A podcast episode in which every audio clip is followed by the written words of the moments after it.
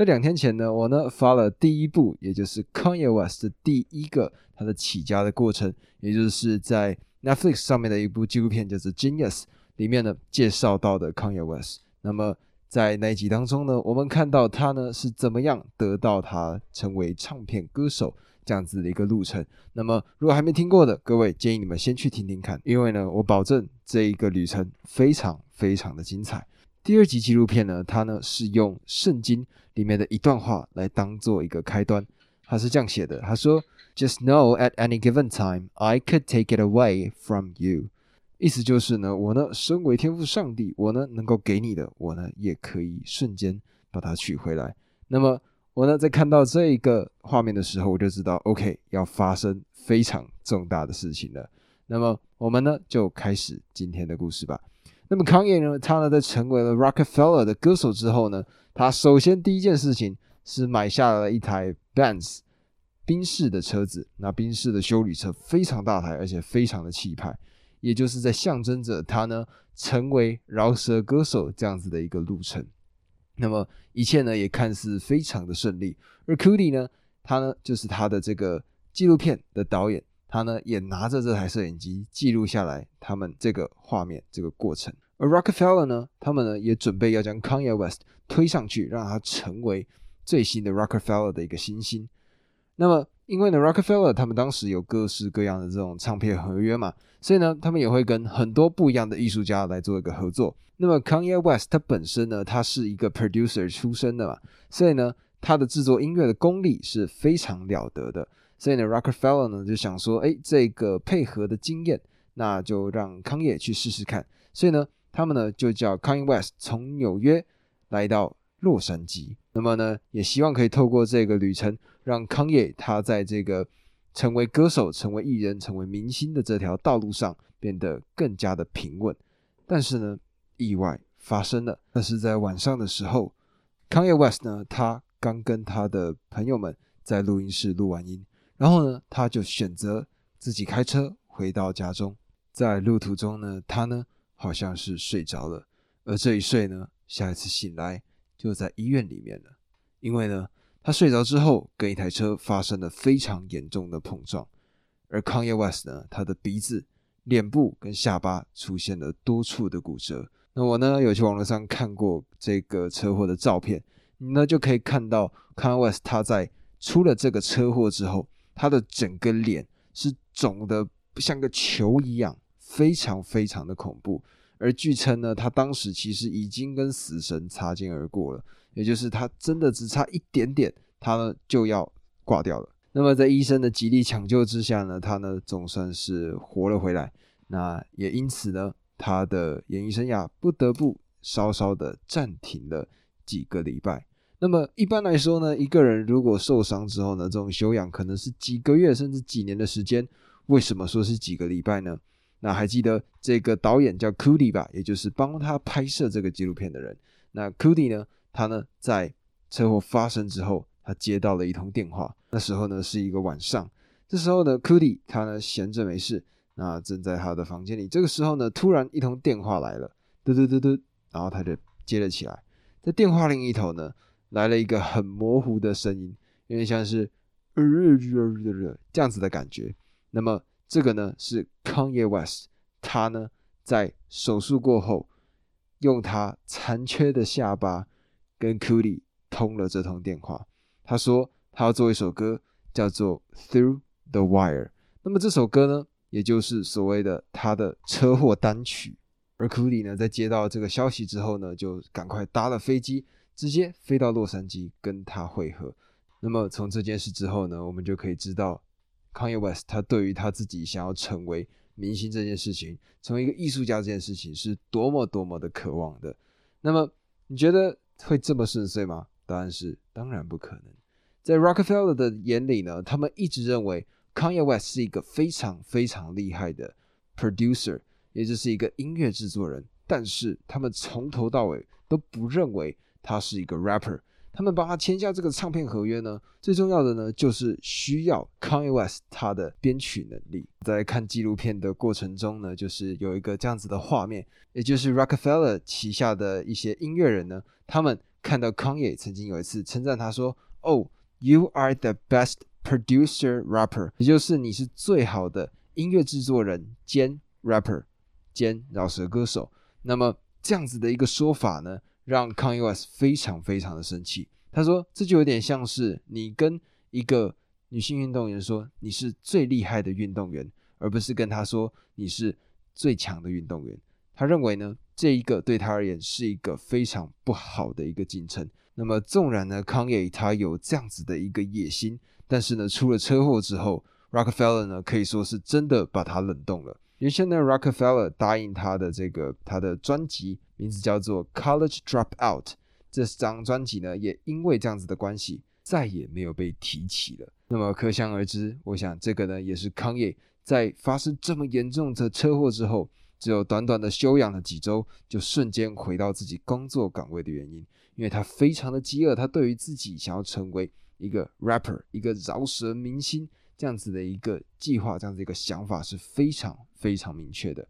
所以他叫来了 Cooley，他们做了什么呢？他们呢决定制作这首歌，叫做 Through the Wire。那 Through the Wire 呢，这首歌最主要的就是他的车祸经历。他把他所有的车祸经历写成了这一首歌。那么，既然遭到了 Rockefeller 他们的冷冻，那就代表 Rockefeller 他们的所有设备、他的一些器具都没有办法来做使用了。但是呢，康也他呢选择了绕道而行，他呢想要其他方法证明自己。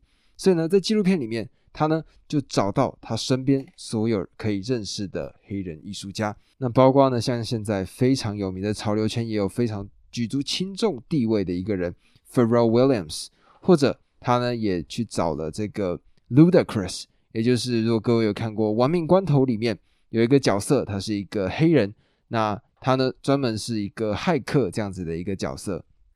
那当时呢在 Ludacris 出演电影之前呢，他原先其实是一名饶舌歌手。那么康也呢，他呢就去找了这两位饶舌歌手。跟他们说：“拜托你们借我录音室，那就算只有十分钟都没有关系。”在纪录片里呢，首先他先去找了 Ludacris，然后呢，在这个纪录片当中呢，Ludacris 他当时并不在这个录音室里边，所以呢，搞得 Kanye West 呢，他必须东奔西跑找到 Ludacris，才成功进到录音室里面。那么 Ludacris 呢，对他的评价就是，这个人他以后一定会成为一名非常厉害的饶舌新星。那么我自己认为呢，最酷的就是他去找 Pharrell Williams 飞董的这个经验。那当时呢，他呢冲进去找飞董的时候呢，其实 Pharrell Williams 飞董他呢并不知道 Kanye 他的作品有多么厉害，所以呢，Kanye 进去的时候呢，他就先播了他的这一首 Through the Wire 这张车祸歌曲。那么当时呢 f r Williams 他呢在录音室里面听到那个乐曲从喇叭里面被播出来，才播不到十五秒的期间，然后呢 f r Williams 他就夺门而出，冲到门外面。那我呢在看这个纪录片的时候呢，其实我很纳闷，我想说完了是不是不好听？结果呢 c u d y 他呢就跟着拍了出去，后来呢才发现说 f r Williams 他其实是非常非常震撼的。他呢第一次听到这么有意思的音乐，然后呢，他呢就跟康也说：“你一定要把这张专辑做出来，你一定要把这首歌曲好好的弄好。”他觉得这首歌非常非常的厉害，所以呢，有了这些艺术家的支持，那他呢就成功的将他的经典单曲《Through the Wire》成功的录制了出来。那么除了这个之外呢，他们当然还要拍 MV 嘛，他们还有很多的东西要做，所以呢。他们就找到了原先芝加哥的同胞们。那么不知道呢，各位在 YouTube 上面有没有看过类似这种反应影片？也就是呢，当你在听音乐的时候，然后其他人一些可能产业内知名的饶舌歌手，他们呢可能会听你的作品，然后呢线下在那个当时给出他们的回应，他们的认可。那么 Cody 呢，他当时就是想说，好，那我就要用这样子的方式来拍摄，可以说呢是领先 YouTube 十年。甚至二十年的一个想法。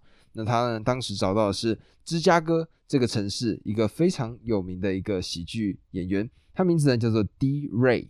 那他们呢就把 D Ray 找到了车上，那在车上呢播了这张非常好听的歌曲，叫做 Through the Wire。那这时候呢，在歌词里面就开始讲述到说他呢受伤的经历，他的车祸对他造成的影响。那么 D Ray 呢，他在听到一半的时候就开始。非常用力的点头，开始摇头晃脑。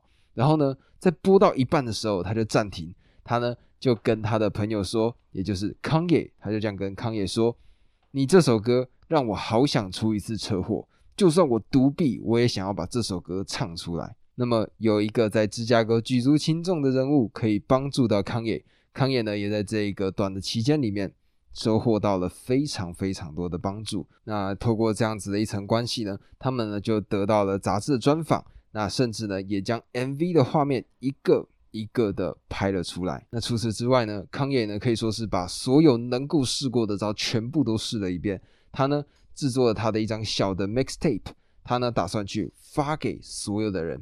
那么如果不知道 mixtape 的人呢，mixtape 就有点像是比较小型的专辑，但是呢，专辑它是有一个明确的理念在里面的，也就是说，它整张专辑可能都是围绕同一个中心主题在讲。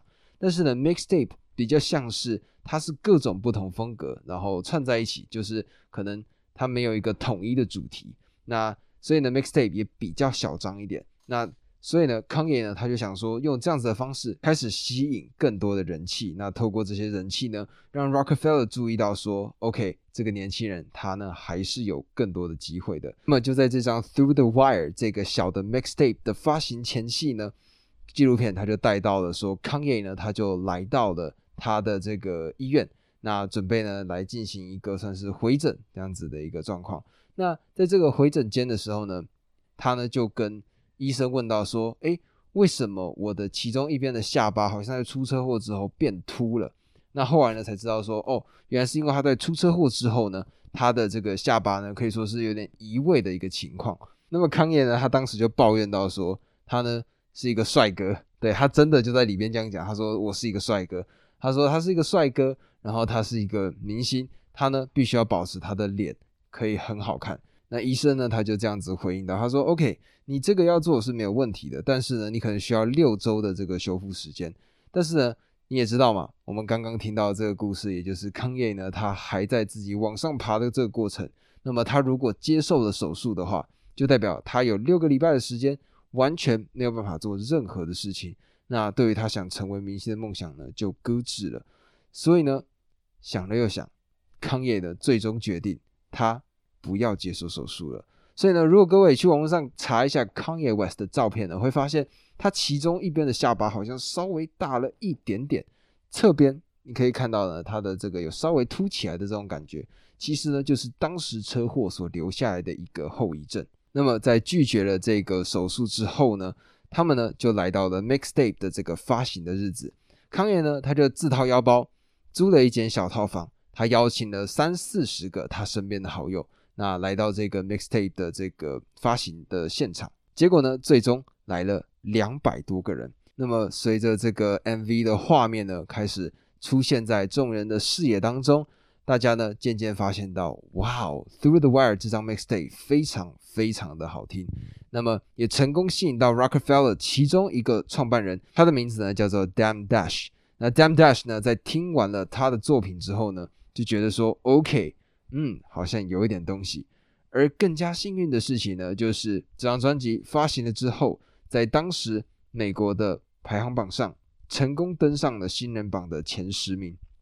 那么也就是因为这样子，他得到了更多的关注之后，Rockefeller 呢，他们重新确定了原先的那张专辑《College Dropout》它的这个发行日。所以呢，在他透过各式各样的方式去尝试之后呢，我们就可以看到康也呢，他呢又重新的回归到了正确的道路上。那么在二零零四年的二月九号呢，这张《College Dropout》它呢成功发行了。那么 College Dropout 呢？他的成绩怎么样？答案是非常超级无敌好。这张专辑呢，在发行的首周就成为了告示牌排行榜的第二名。那么，如果不知道什么是告示牌排行榜呢，就把它想象成就是全世界音乐的一个聚集处。那在这里呢，就会有每一个国家他们最厉害的音乐人，他们呢就会把自己的音乐作品丢在这个上面。那么，透过销量跟各式各样的算法，最终呢就会排行出全世界最厉害的 Top One Hundred，也就是前一百名的最厉害的歌曲跟专辑。那么，在这样子激烈的竞争之下呢，Kanye West 他呢？拿到的是告示牌排行榜的第二名，所以是一个非常非常厉害的成绩。而在同年呢，这张 College Dropout，他呢成功获得了格莱美奖十项的提名，是一个非常非常夸张的一个记录，而甚至呢可以说是突破了当时的格莱美的入围记录。而最终呢，他也斩获了格莱美的最佳饶舌专辑奖。那么当时呢，他呢在台上准备发表他的得奖感言。那么如果呢有听过我上一集的朋友呢，就会有印象说，哎。他呢，在走路要去火车站的这个路上呢，他呢在练习他自己的演讲。那么我们呢，就来听听看他到底讲了什么。我呢会用中文翻译给你们听。他是这样说到的：他说，当我出车祸的那一个时刻，我发现除了死亡，生活中没有什么是可以确定的。如果你有机会玩这个人生游戏，那么你就需要珍惜那个时刻。很多的人呢，在他过去之前。并不会珍惜这些时刻，然后呢，就会讲出这样子的话，就是，哎，你们还记得我那时候做的什么什么这样子的一个感觉。那么，但对我来说，这个就是我的时刻，my moment。我呢，感谢粉丝，感谢这场车祸，感谢上帝，感谢 Rockefeller，感谢 Jay Z、Dam Dash G 和我的母亲，以及所有帮助过我的人。我呢打算庆祝，我呢打算开香槟，因为这个就是葛莱美的颁奖典礼。我知道，我知道每个人都曾经问我这样子的问题，也就是，哎，Kaios，你知道吗？如果你没有办法得到格莱美奖的话，你会怎么做呢？这时候，Kaios 他呢把身体稍微往后倾，下巴往上抬起来，他高举着奖杯。说道：“我想我们永远不会知道了。那么，我推荐呢，各位可以去查查，或者去看一看康也他当时在格莱美得到这个奖项的那个瞬间。我不得不说，那可以是一个最霸气的一个时刻了。那么，也可想而知，康也呢，在得到这个奖项之后，他的生涯可以说是如日中天，继续的往上继续冲刺。他呢，做了很多的实验性音乐，那也渐渐的。”从一个饶舌巨星变成一个时尚界的超级天才，那么我想呢，如果可以看奋斗的一个过程的话呢，康也他的这个奋斗过程就是一个大家都会想听一听的一个故事。那么接下来的几年呢，他呢面对到了很多言论、很多的争议，那甚至呢是近期的这些犹太人的呃争议言论。那么我想呢，这些事情呢。我呢会在看完第三部的纪录片的时候再来跟各位做分享。那么如果我认为呢它并没有分享的价值，我呢可能就不会继续跟各位说了。但呢，我想这个单集可以让我们知道，如果你真正很喜欢一件事情的时候，你会付出多少心血、多少努力，然后经历过多少多少的难关，最终将自己的果实收割。那么。在看这个纪录片的过程中的我呢，也对于我的 podcast 有了更多的理解，甚至是启发。那我也希望呢，可以做出像这样子的一个作品。我也希望可以让更多的人因为我的 podcast 变得更好。那这个呢，就是我的目标。那如果各位呢，在这个录音听我这个这一集 podcast 的这个过程中呢，听到了一些像是枪响或爆炸声的这个声音呢，我希望各位不要见怪，因为呢。这个就是因为我们家附近呢，现在正在放各式各样的烟火跟鞭炮，因为现在是大年初一嘛，那也跟各位祝福说新年快乐。那希望今年呢，各位也可以心想事成，成为更好的一个人。那么这个呢，就是今天的这个单集啦。如果可以呢，帮我留下五星好评，按一下关注，然后分享给你身边的朋友。那欢迎呢，在底下留下评论，那我呢也会将这些评论呢附送出来给。所有人听到，那么这个呢就是今天单集啦。明天呢会应该会回到就是我昨天呢在介绍的这本书叫《改变未来的秘密交易》，那应该呢就会来到第二章。那么希望呢各位今天有所收获，我们呢明天见，拜拜。